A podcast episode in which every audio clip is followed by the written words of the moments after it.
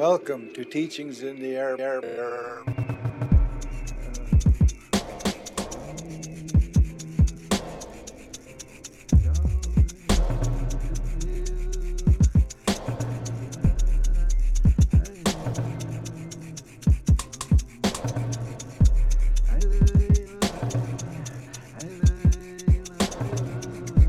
Welcome to Teachings in the Air podcast with Jerry Oldman.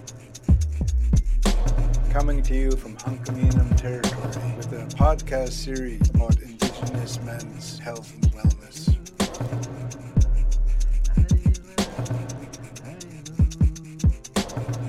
We aim to inspire, motivate, and empower Indigenous men to be sound in mind, body, and spirit because that's what health means. Hello, this is Teachings in the Air with Jerry Oldman. Today's uh, podcast is called Answering the Call. I was called by the Faculty of Pharmaceutical Sciences at the University of British Columbia to do a presentation for their students on substance use disorder. So here I am sharing my lived experience in regards to substance abuse.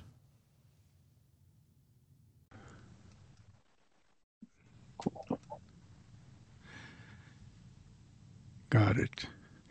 Okay.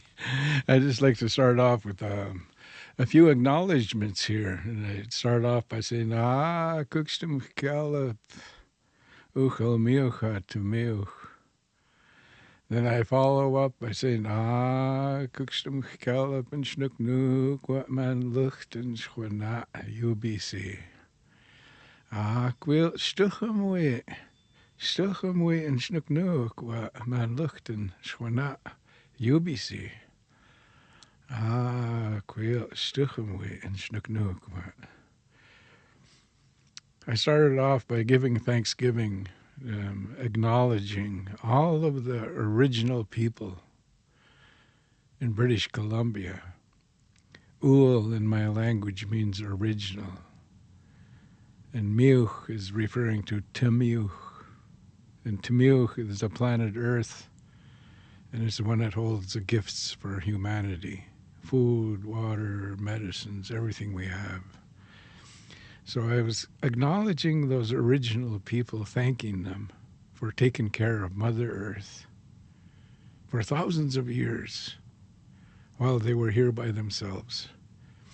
And they lived by the principle of seven generations, which means that seven generations from the time they existed, seven generations from that time, the people would have what they have and even more, if possible. It's a beautiful philosophy or guiding thought that all my actions today, I'm thinking about 560 years down the line. Are they going to have water, food, you know, everything that we have? That's why it's important to acknowledge them, to confess to them. Acknowledge actually means to confess, it's a confession. I'm confessing to the indigenous peoples that I'm thankful today for how they lived.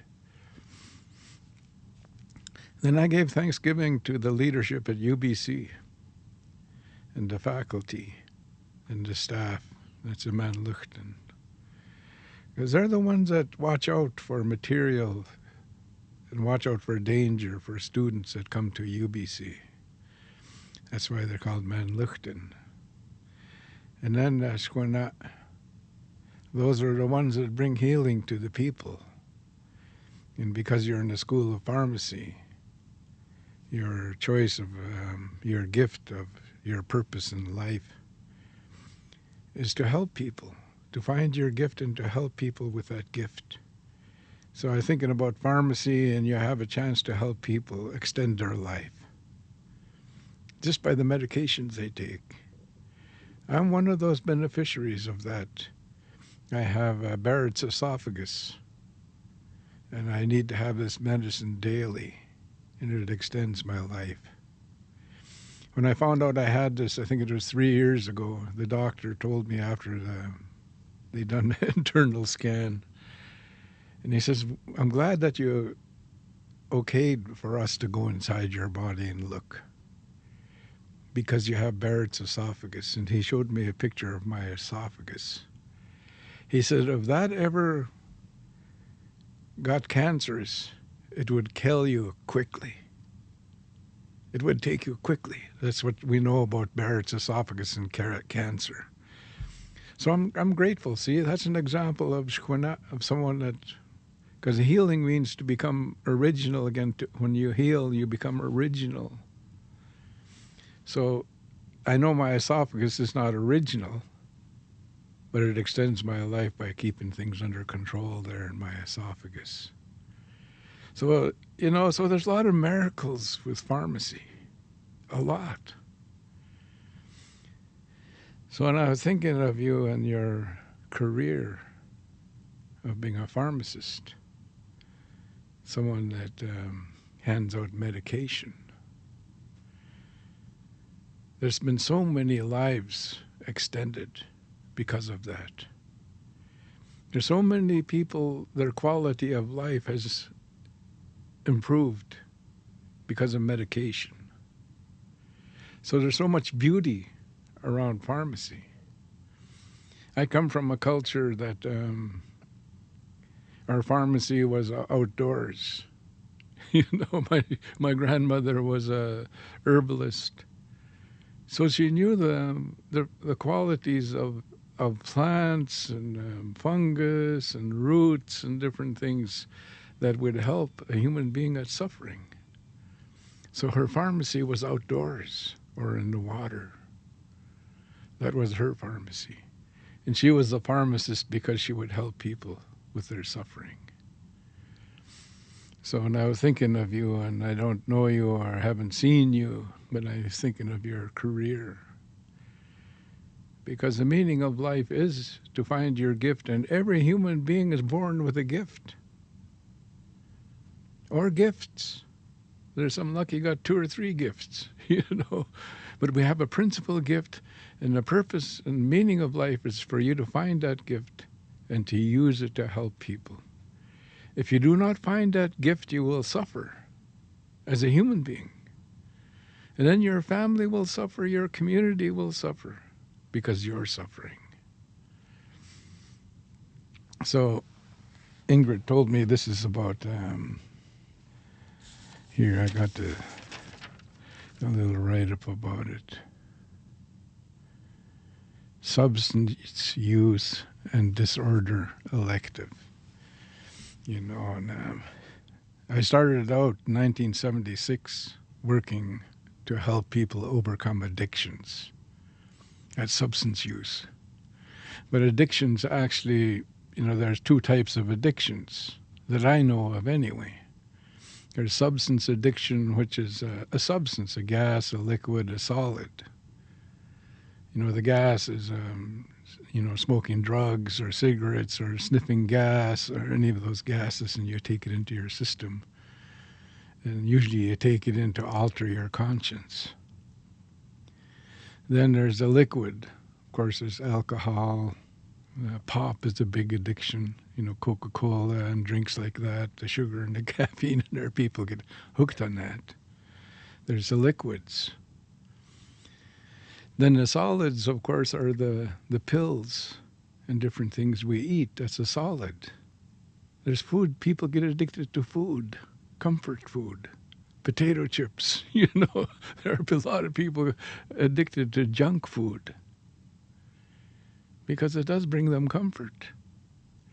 So those are the, the substance use areas. And, and I'm really glad to talk to you, and this is an indigenous perspective around substance use, you know, and uh, disorders. This is my personal perspective. I, I, didn't go to a class to learn what I'm going to tell you today. You'll notice I don't have a PowerPoint. So I don't have statistics or systemic reviews. What I have is my experience. And that's what I'm going to share with you in this area of your learning. You know, I, I always start off when I talk about Indigenous people to Canadian people, or even to my own people, is to start off, and I call it developing that point of reference. Because when you think of an Indigenous person, if you ask yourself, what it was it like for them 600 years ago, before contact with Europeans? What was their culture like? And culture means a way of life. What was their culture like 600 years ago? Well, we know because people do studies. I was listening to these, I had done an opening at a, I think it was an international conference in Vancouver, at the Hyatt downtown Vancouver, and there were medical researchers there and they were saying they were study they studied um, the bones of indigenous people before contact with Europeans and said they could not find degenerative diseases that existed in North America before contact. So degenerative, that means, you know, cancer or heart disease, those kinds of things. it was probably there, but it wasn't prevalent. So the conclusion is that indigenous people were very healthy before contact. And the word health in a dictionary means to be sound in mind, body, and spirit. So if your mind is sound, that means we can teach you you can absorb knowledge, you can express it, you can practice it once you pick up the teachings that te- um, teachers lay at your feet. Your mind is clear, you can absorb it, you can remember it, you can apply it. You can become skillful in your profession if your mind is clear enough to absorb all of that knowledge. That's a healthy, sound mind. Of course, there's chemical ba- imbalances that happen in the brain too. But for generally for all humanity or a large portion of humanity, we all have a sound mind when we're born. And we can absorb knowledge. My grandmother says, uh, as human beings, we absorbed everything like a sponge until we're six years old. We didn't compare and contrast and everything. We just accepted it. We just absorbed it and it become part of our worldview as a human being to absorb what's going on around us, what we hear coming. So, indigenous people, before contact, my grandmother was telling me they would talk to the baby as soon as they know it's inside the mom. Because they know it's absorbing everything like a sponge. So they talk to them about teachings, about philosophy, about their culture, about beauty, and they're teaching them while they're forming. so that's layering a person or developing a person to be sound, to be healthy. So you have a sound body. And all of you there, you have a sound body. Otherwise, you, you might really, some of you might have some handicaps and stuff. And there's a lot of people that do, but still can be educated. But you can walk, you can, you know, you can move about, you can study for hours, you can read many books, and you can do that physically. It takes lots of energy to stay up all night long reading a book to give a report the next day. you know, you got to have some physical soundness to do that. And you probably because you have youthful vitality. You know, you still have that vitality, that vibrant young strength. So you can do that. Then, of course, you're disease free. But even if you have diabetes, there's medication for that, and you can still be a functioning Canadian. But basically, your body, when your body is sound, you know, that means all your organs are functioning. At what level, a lot of it depends on us too, nowadays. We'll get to that later. And that's where substance use comes in. Then there's that word spirit. Very few people talk about this part of health. You know, we're, we're talking about a spirit. And you might be saying in your mind, what's a spirit? you know, it's what holds our body together. When you think of that spirit, uh, and people have many, there's many different philosophies that talk about the human spirit, I imagine. I haven't researched that part, but I just go by what I was taught that our Sili, our spirit, comes from the stars. And the way it comes to be a human is through the actions of our mother and our father. That egg and that sperm come together, then that spirit's there. My spirit was there. And with a combination of water and warmth, started to cell divide. Developed my fingers, my toes, everything about me was held together by a spirit. Once that spirit leaves my body, my body's going to fall apart and go back to the earth, what I'm made of. Because when I eat a carrot, it turns into Jerry's body. It transforms the nutrients from that carrot to become part of my body. When I eat some fish, it literally comes from the earth too, because it's thriving off the earth too. So we're all built up of different things from the planet, and that's isn't that amazing? I mean, that's that's mind blowing for me. Because I couldn't have a body without carrots, potatoes, deer meat, fish, you know, all of the things I put in my body becomes my body. And it's held together by my spirit. So, what are the indicators of a sound spirit? It's when you have this incredible will to live. It doesn't matter the temperature, like here now, I think it's 32 degrees outside Manitoba. I still want to live. I still want to participate, even though it's really cold. You know, maybe I'd think differently. I have to work outside eight hours a day or something. But I have this incredible will to live, to thrive. Doesn't matter how many mosquitoes, um, how long the pandemic's going, or whatever, if my spirit's strong, I still want to participate. I still want to be part of humanity. Second indicator of a sound spirit is you want to be successful at whatever you do. From washing dishes and doing domestics, like I do domestics usually every weekend, means I'm doing the laundry, I'm washing the floor, cleaning the toilets but I've trained myself to enjoy it. And to be successful at that means I'm going to do a good job. Successful. And you want to be a successful sibling if you got brothers and sisters. You want to be a sub, um, successful child if your parents still exist, or a grandchild, or a nephew, or a niece or a cousin or an uncle or an auntie or a UBC student, if your spirit is sound, you want to be successful at it. And the final indicator that I think of anyway for a sound spirit is you have this kindness about you. Some people call that compassion, which means you, you're, you're a willing participant with other people's suffering. So to be a pharmacist, you're going to be a willing participant with someone that comes to you that's suffering, either mentally, physically. That's a part you can help with spiritually. They have to go for somewhere else, unless you understand this concept and you can contribute to their spiritual health, their spirit health, not spiritual, their spirit health. And that's um, that's actually quite simple. Just being kind will help another person's spirit. So those are that's being healthy.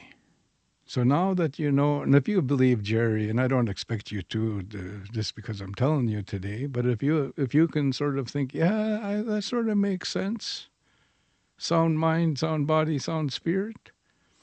And if I ask you, do you want to be healthy, and you nod your head, that means you can take care of your body, you can take care of your mind, and take care of your spirit. Because when you do wellness planning, I, I do wellness workshops and stuff, and I tell them it's an active pursuit of, you know, helping your mind, body, and spirit. Looking for teachings, looking for education to have a healthy mind, healthy body, healthy spirit. That's wellness. You actually you don't wait, you go look for it. Or you do it. You know, so Anyway, so the indigenous people were very healthy. They had this incredible will to live. They were sound in mind and body. When I th- when I used to hear of what my grandparents would tell me about the physical activities and things my ancestors would do, it's like they're talking about like everybody's Olymp- Olympic level athletes physically. you know how far how fast they can run how far they can run how much meat they can carry how much deer they can carry you know all of those things they can do. My granny and them would pick tons of berries in the fall time because they need it for all winter. Physically fit physically sound I love talking to young people in my communities, and I tell them part of having a sound body is to sit like an eagle. And they of looking at me quizzically. What do you mean, sit like an eagle? And I said, Well, I'll tell you, I'll give you an example. I went to residential school and I come back and I'm I become a slouch at the residential school, and I'm sitting with my uncle watching TV, and my body's like this. I'm crooked, you know, practically trying trying to lay down in my chair. And he says, "Geez, nephew, sit like an eagle." And I keep sitting like that, you know. And he says, "What did I say, nephew?" He said, "Sit like an eagle." And he says, "So?" So I sit up, and I sit up straight. He says, You know why I'm telling you that, nephew? He says, No, uncle. He says, Because if you don't sit like an eagle and you get to be an old man, you'll be walking around the way you sit. You'll be crooked and you'll hurt. So I just turned 73 on uh, February the 1st. And I'm glad my uncle told me to sit like an eagle. Because I can still walk and in a good way and do a little bit of running and stuff, you know. But if my body was crooked, it would be a painful life for me. So anyway, that's a long explanation of healthy indigenous people. and then all of a sudden,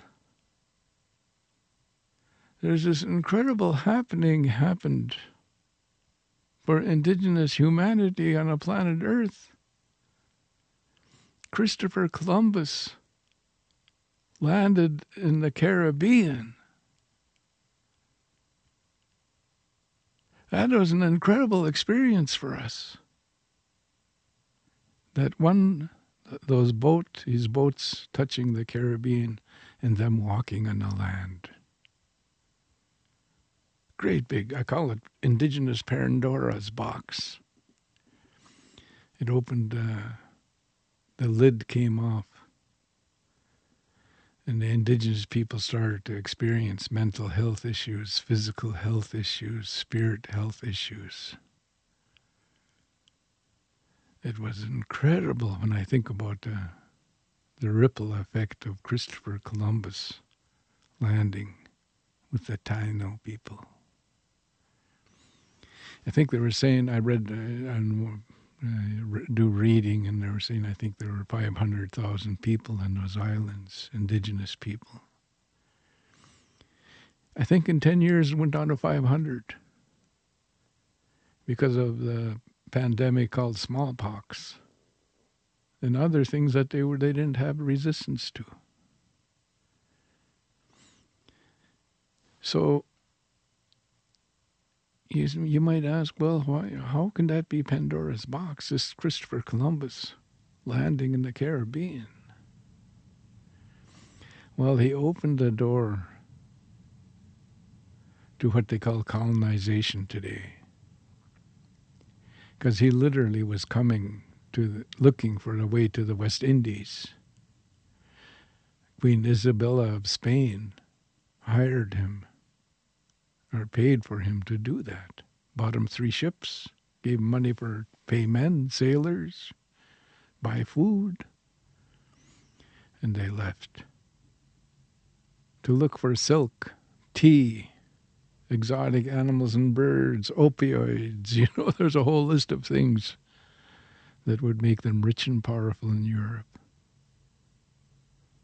So she sanctioned Christopher Columbus. And when he went back to Europe, he said to the Pope, There are human beings that land I found. And the Pope's response was, Are they Christians? No, they're not. So it seems the way I was reading this, there wasn't even a hesitation, and the Pope said, Then we shall call, then that shall be terra nullius, which is an old Roman law that means empty land. So that was the start of racism against indigenous peoples in the in the Americas. Because they're devil worshippers, they're pagan, heathen, savages. They're not quite human because they don't worship Christ.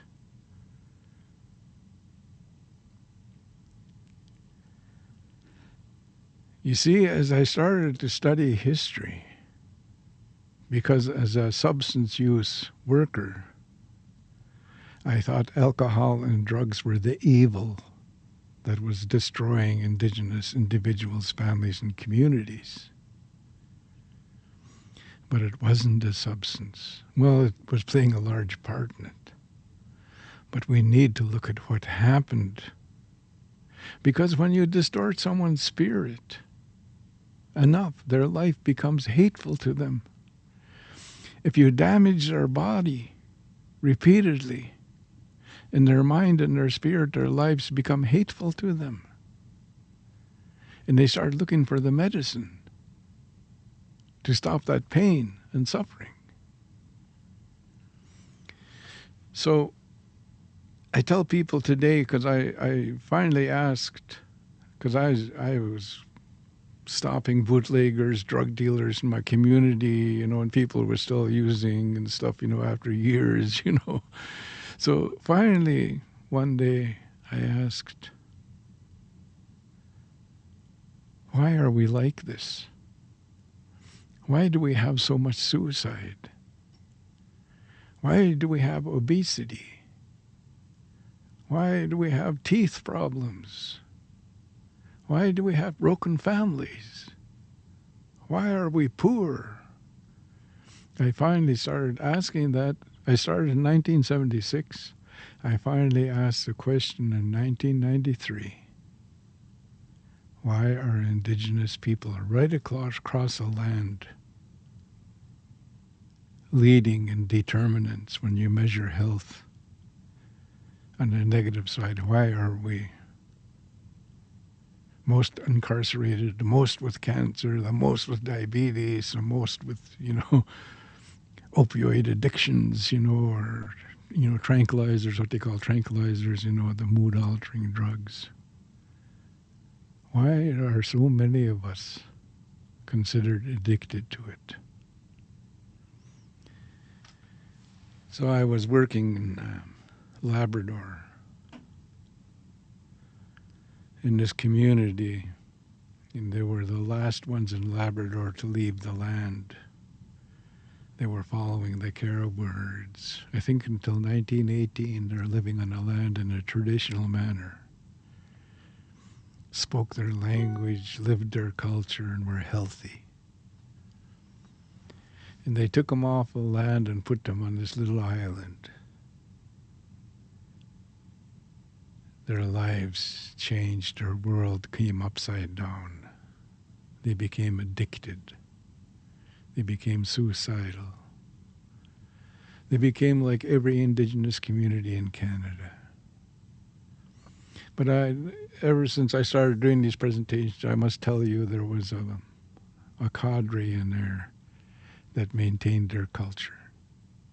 It wasn't all, it wasn't total. If it was, I probably would have been depressed and maybe didn't carry on. But I met those ones there that told me that they were maintaining the true culture of those people and holding it for them till they come home again. It means come back to that way of life. So I was there And there was suicide, there was gas sniffing, there was different substance use things happening. And I heard about sexual abuse and just many things that were, frankly, were depressing. And I was there for 10 days and I was living in a tent by the Atlantic Ocean. Because I asked to live in a tent for a month in July. Because I was there in February for 10 days in February and it was negative 50 in Labrador in February. And I was living with a family in a small, overcrowded house. So when they asked me to come back, I said, yes, I will, but you, I will live in a tent. Because I visited one of their families living in a tent in 50 below weather, living a traditional way, and they were happy. Spruce boughs on the floor, nice wood stoves, you know, and smelt good in there, smelled good. And I said, I want to live in a tent, you know. So they put me in a tent. But after two weeks there, 10 days, on a Sunday morning, I was sitting in my tent making my tea, and I was depressed. I heard trauma stories that I wouldn't wish on anyone. There's one young mother well, she wasn't a young mother anymore because she was, her baby died.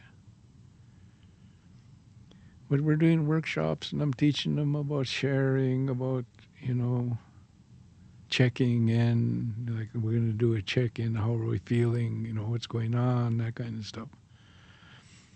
Over two weeks, I found out that, you know, first off, she had headaches. She was tired all the time because she had a hard time to sleep.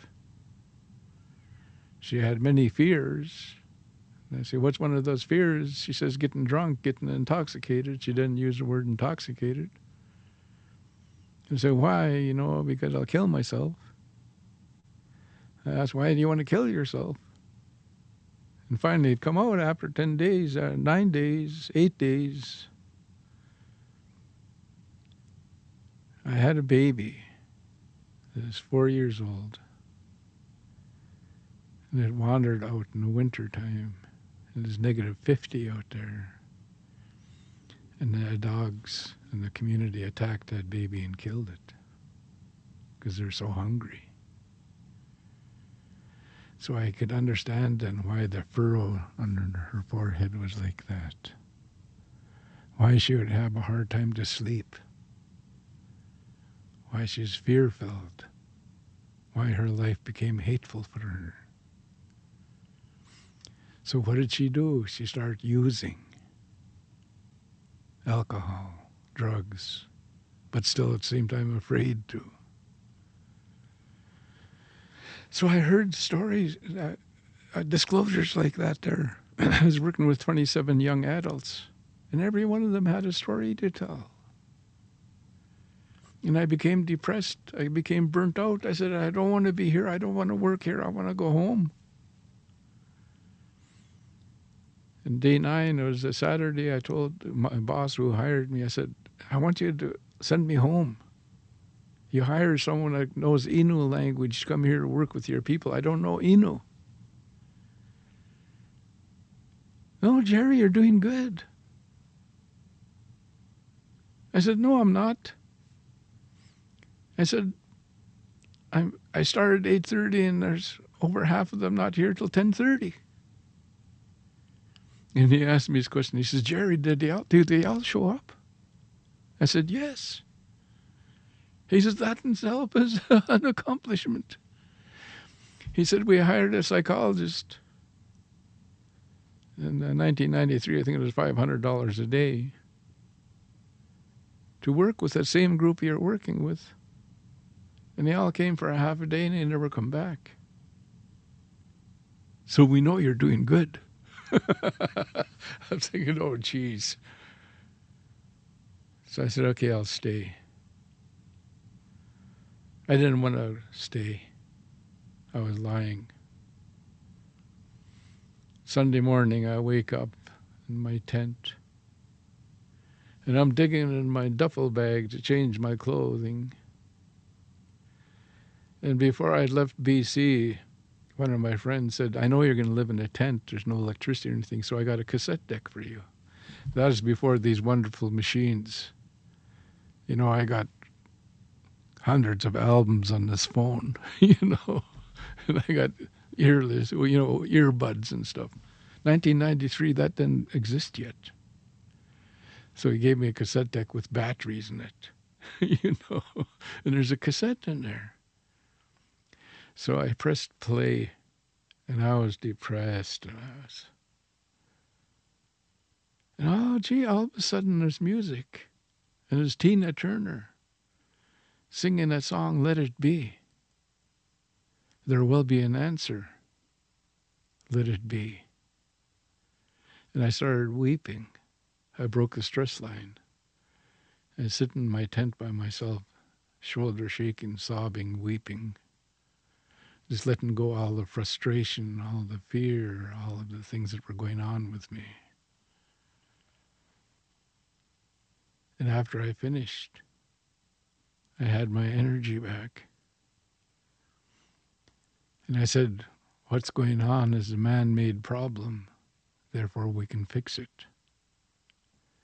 Because uh, one of the elders there told me, because gas sniffing was a big problem there because it's isolated community. You know, one way you get there is by air or boat. And uh, he says they knew the name of the white man, and the year and the date that were teaching people how to sniff gas in that community. And that's the substance. Remember, the substance is the solid gas and the liquid. So a lot of they became addicted. to that substance.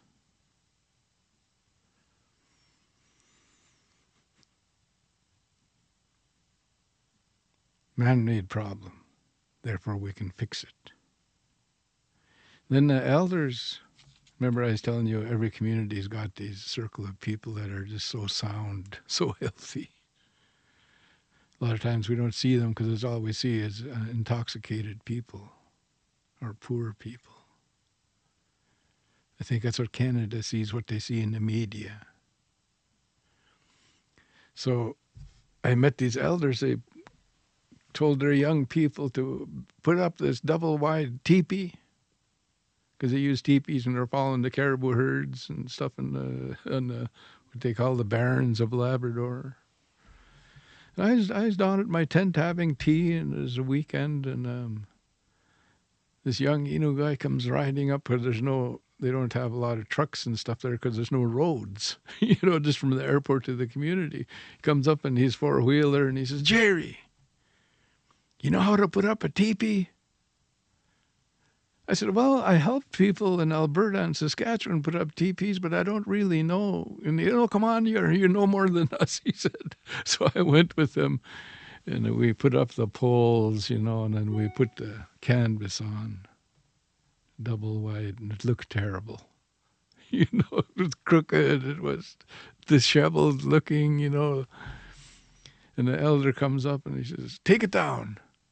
So he takes it down and we put it together and everything's nice and tight. You know.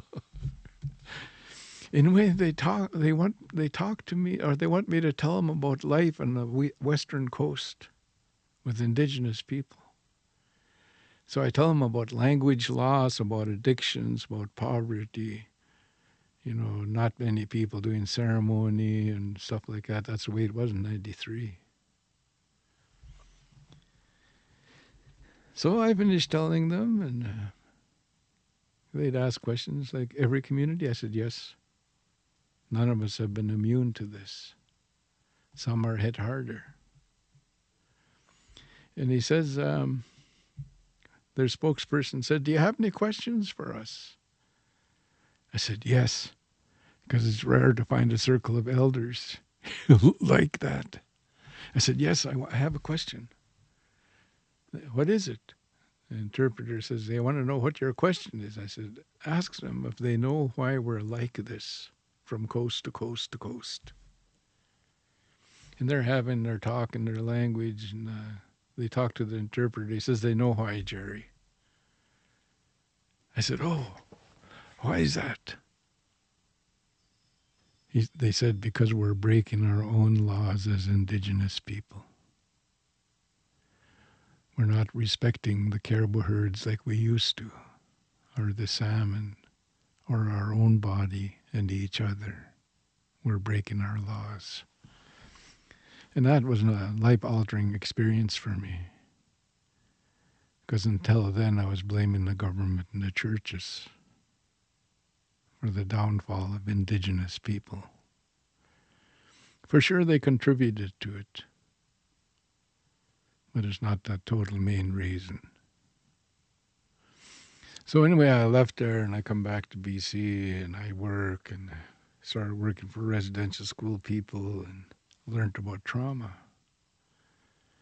This is a part I think would help you as um, pharmacists.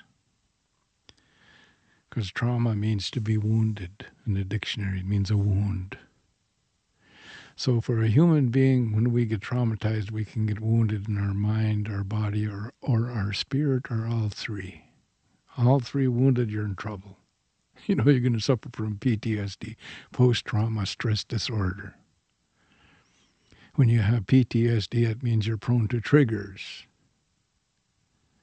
Because you're a pharmacist, you learn about, you know, drugs and um, chemicals and how they interact, what happens when you mix them, you know, all of these things you learn as a pharmacist, right? I'm only guessing I never took pharmacy, you know, but I'm thinking that's what you learn.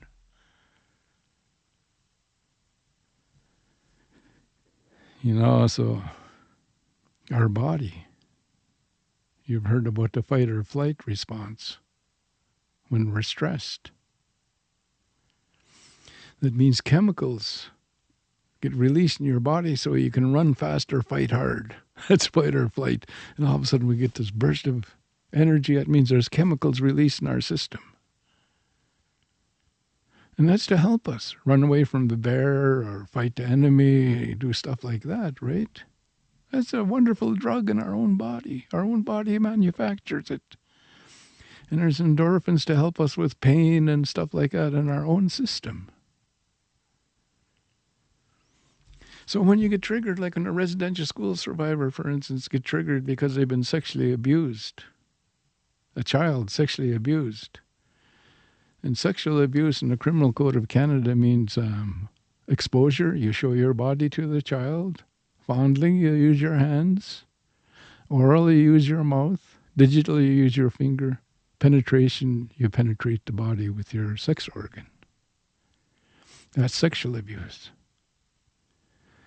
I uh, escorted over 500 survivors through the Criminal Court of Canada and the Civil Court. And in every one of those sexual abuse things in the criminal code happened to children in the residential school system. So their body got wounded, their mind got wounded, and their spirit. So that's why some people will say, oh, they don't care. They don't care about their life. They don't care about their family. They don't care about their body. It's all they want is drugs which might be true, but then you need to ask why. And um, that trauma, when you get triggered,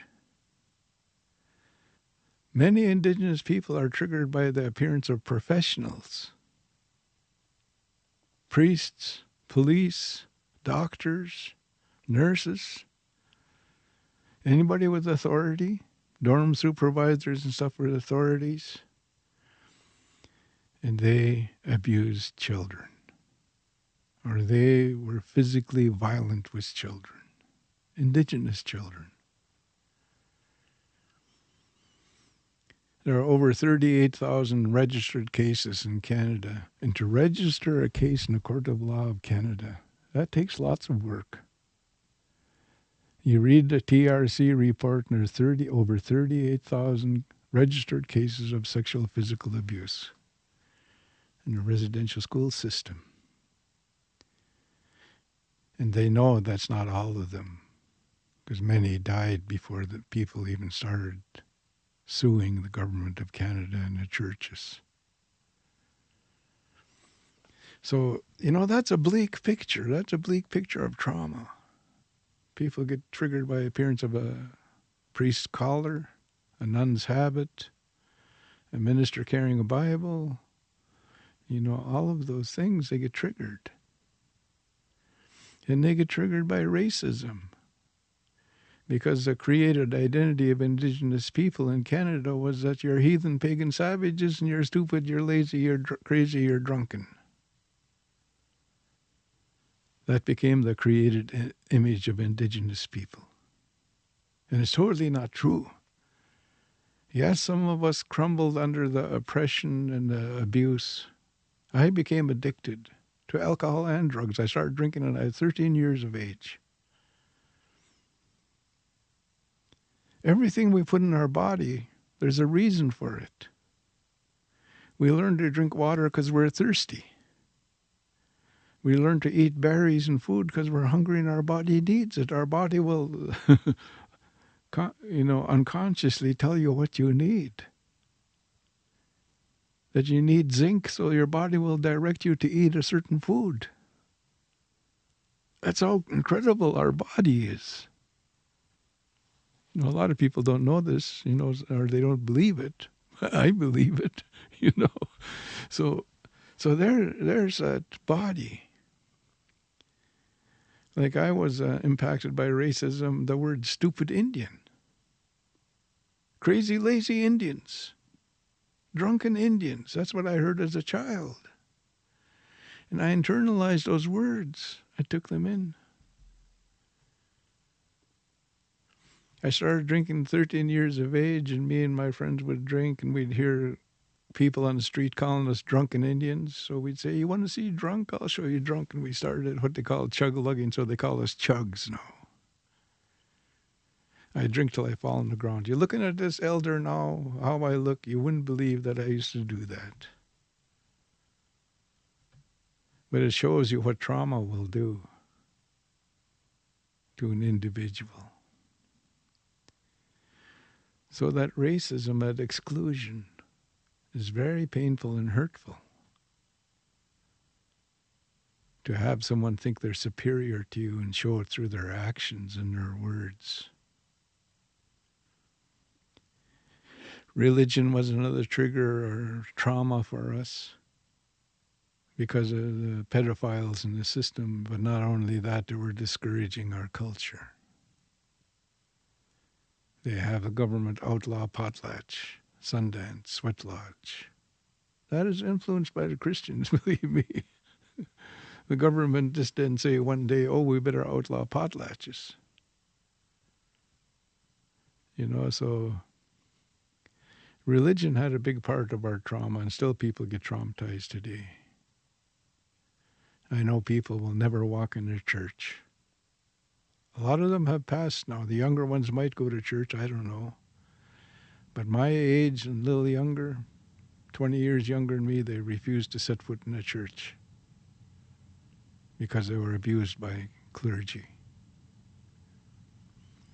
So there's racism, there's religion, then there's a reservation system, which is the Indian Act. I don't know if you know this, but Canada is the second largest landmass country in the world.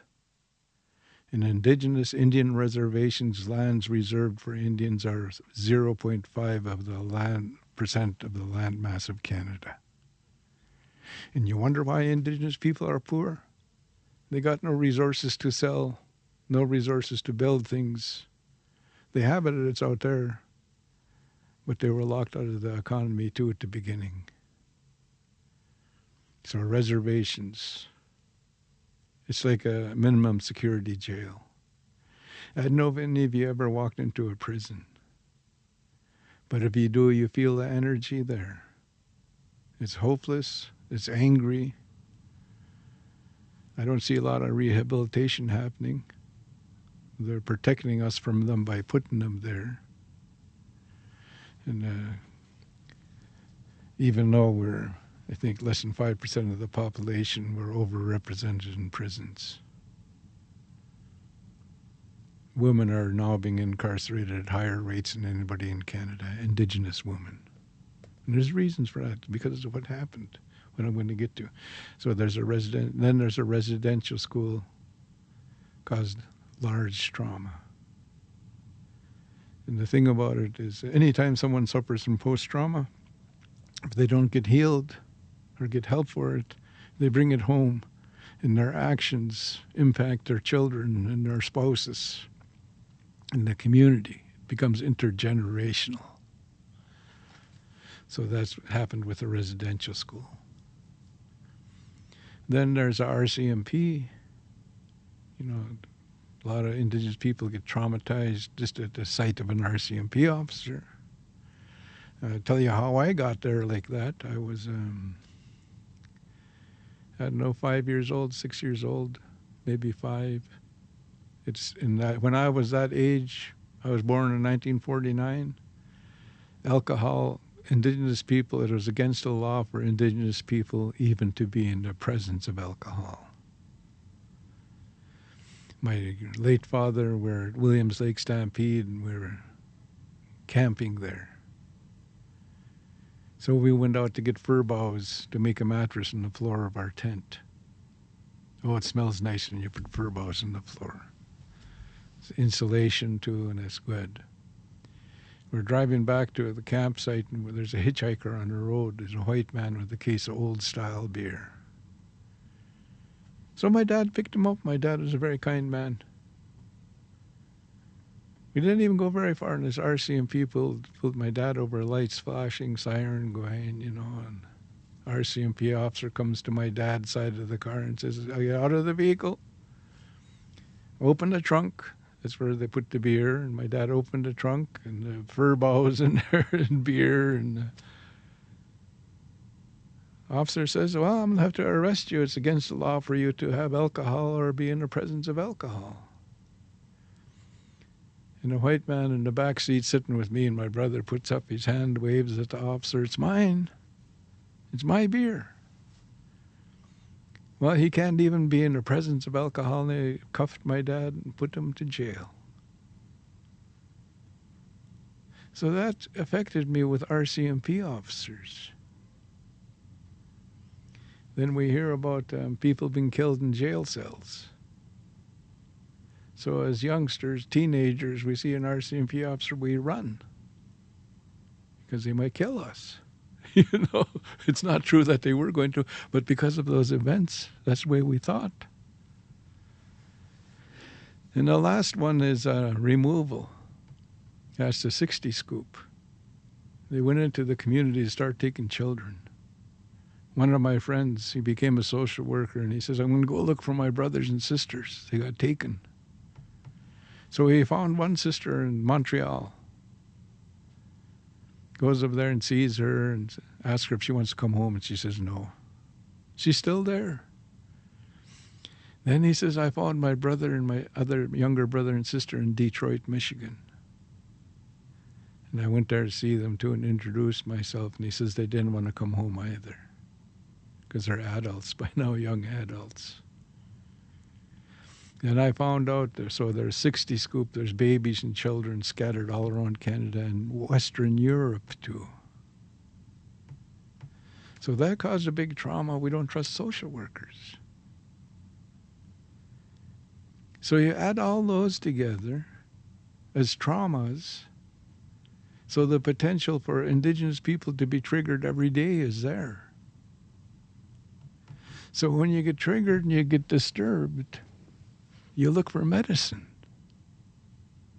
Alcohol became my favorite medicine because I would black out when I drink. So every time I got drunk, I have no memory. I'm walking around, I don't know a thing, seems like it. Didn't know what I'd done for a week sometimes. Because my memories were about those two white men that abused me when I was a child. And I don't think any human being wants to remember those things. So you start to use substances, substance use, I started using substance use to, to forget. Poor choice of medicine. I became an alcoholic. You know, my life became unmanageable until I stop. You see that? I'm telling you my story and similar stories like this for every Indigenous person. In Canada, none of us are immune to racism,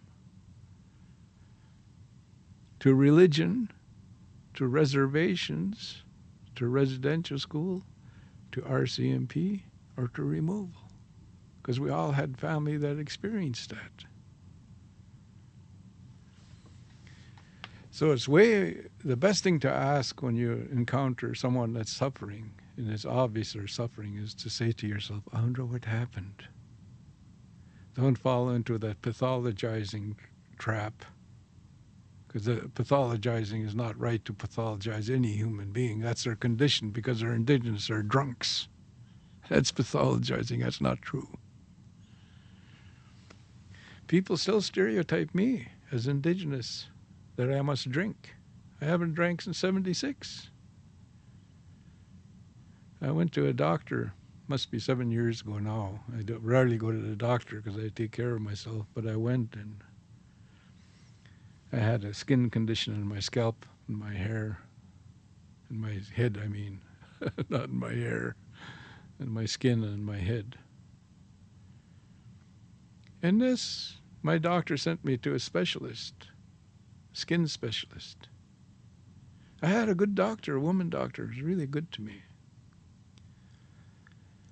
And uh, she says, "Yeah, no, Jerry, I'm going to send you to a specialist. That looks, you know, it looks like he could use some more help than I can give you." you know, and I was really glad she was honest with me. I said, "Okay," so I go see the specialist. Got the gloves on, looking at my scalp. How much do you drink? Drink what?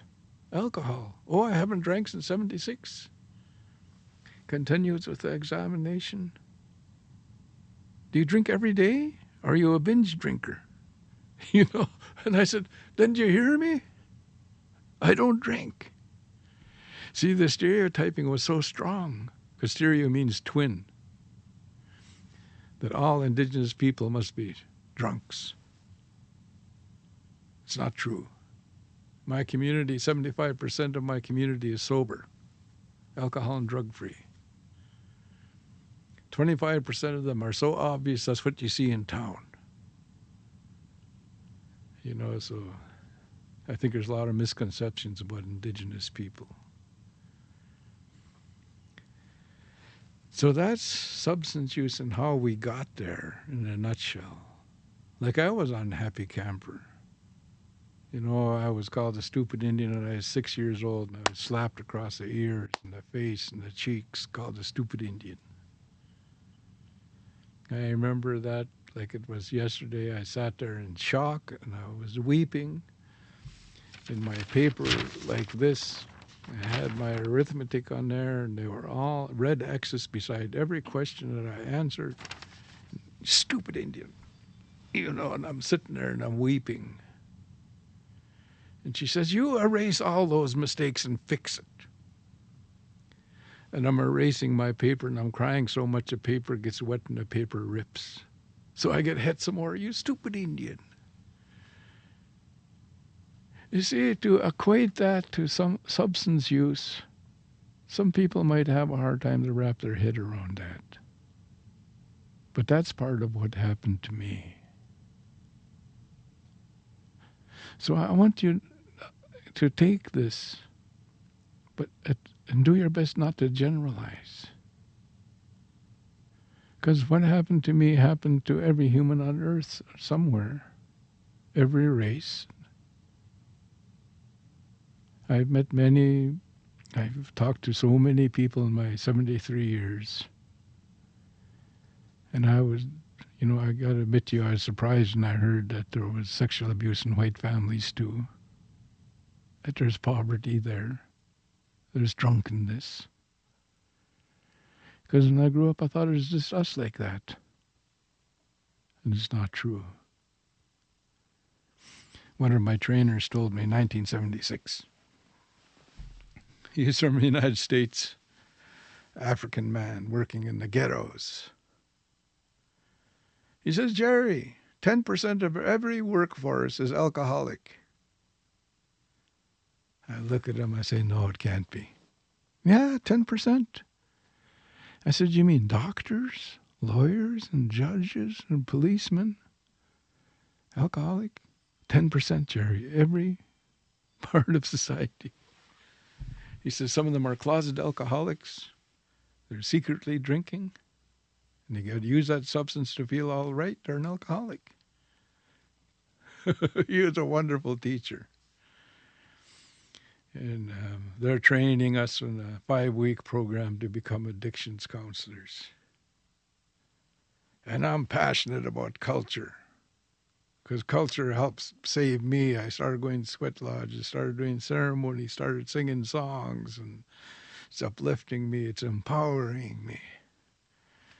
And he's watching me, and we're doing um, role plays and how to work with groups and different things, you know. And he calls me aside. He says, Jerry, he says, I notice you're really passionate about your culture. And I says, Oh, yeah. I said, Culture is a medicine for my people.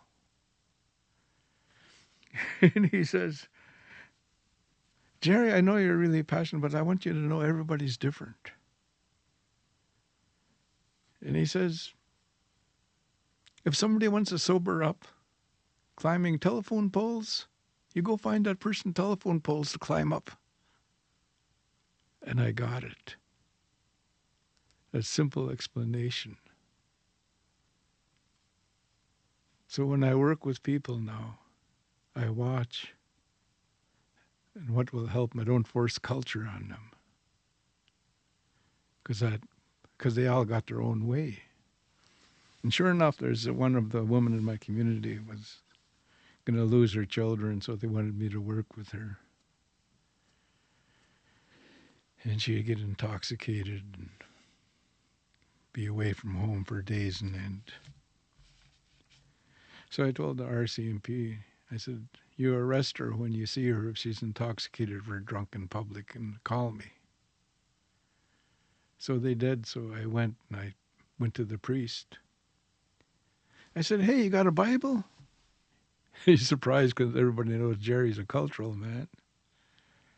I says, Yeah. I said, uh, It's for one of the people I'm working with. I think it will help her. Oh, okay. So he goes in the church and gets me a Bible. And I go into the jail cell with her and I give her the Bible. And it worked. She got comfort from it. She got strength from it.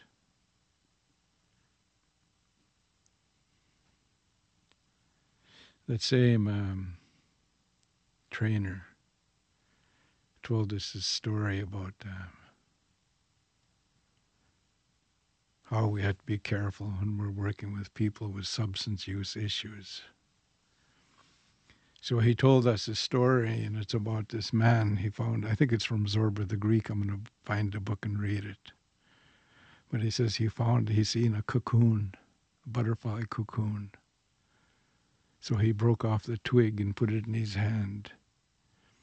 And he was blowing it, and the warmth of his breath and the warmth of his hand that creature inside the cocoon started moving. And it started crawling out of the cocoon, and he could see it's not fully developed. So he stopped blowing it and he tried to stop it and push it back into the cocoon. But it kept crawling out and it crawled out of the cocoon and died in his hands. He says, You don't be forcing people to sober up.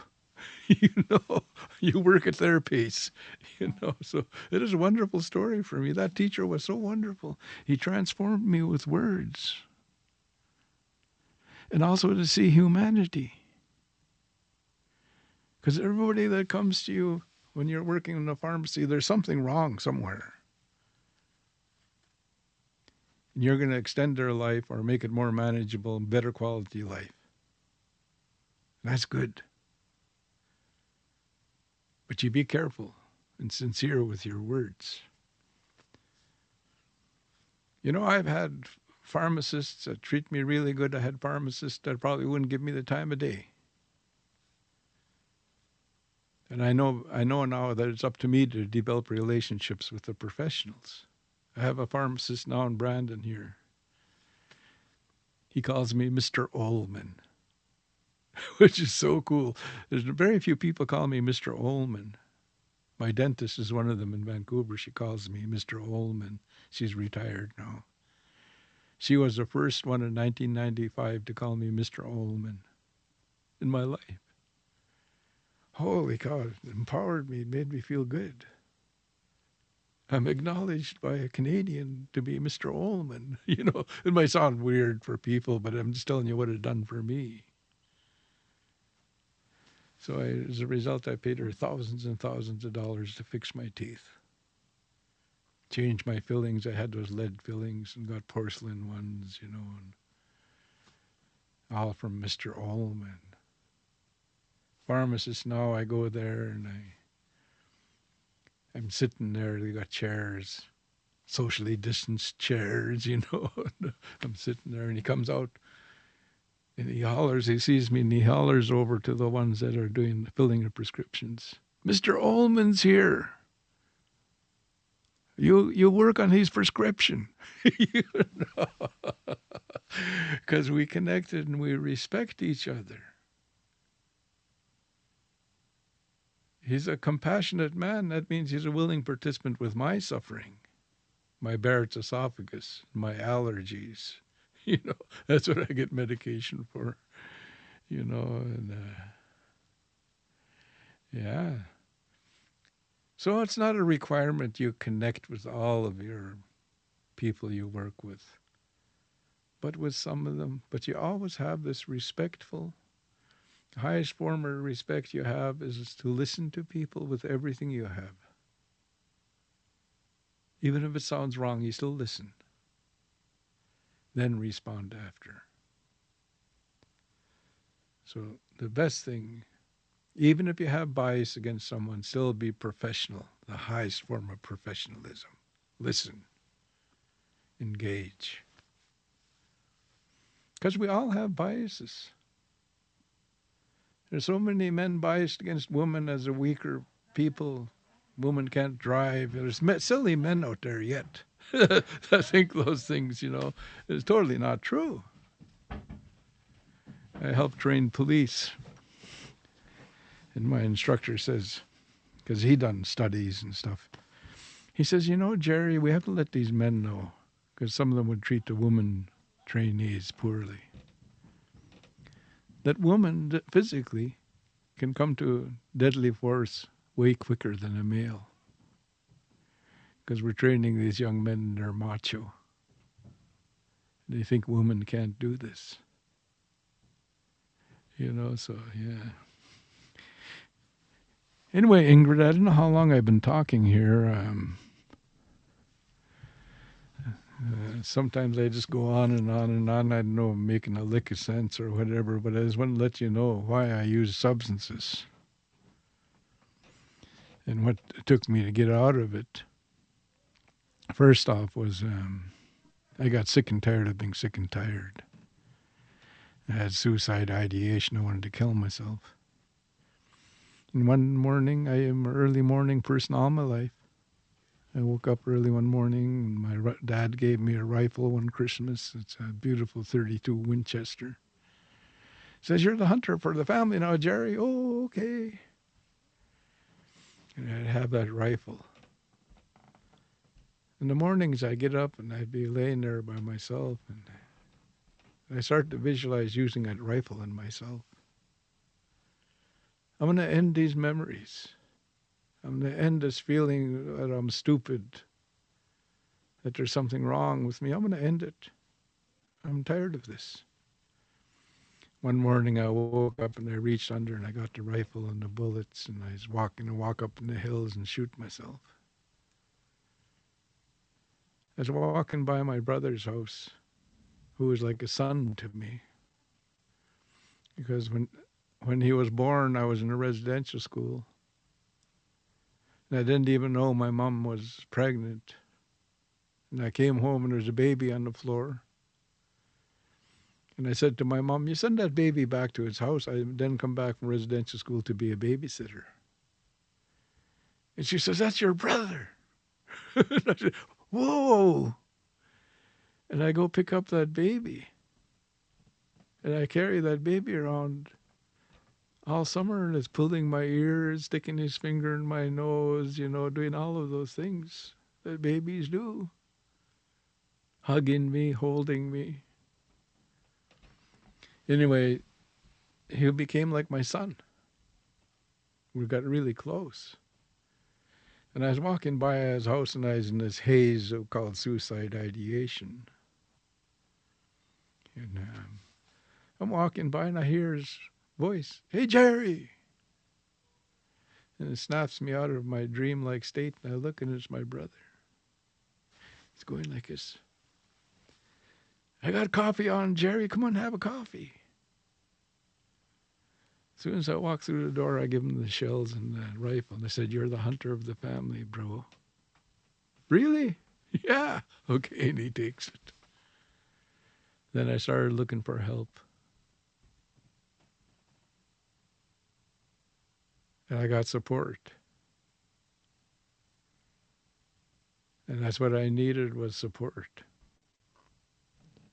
Not to feel sorry for me not to patronize me or be sanctimonious around me. Sanctimonious means holier than thou. But to support me, and I got it. I was lucky I got it. And I'm here now.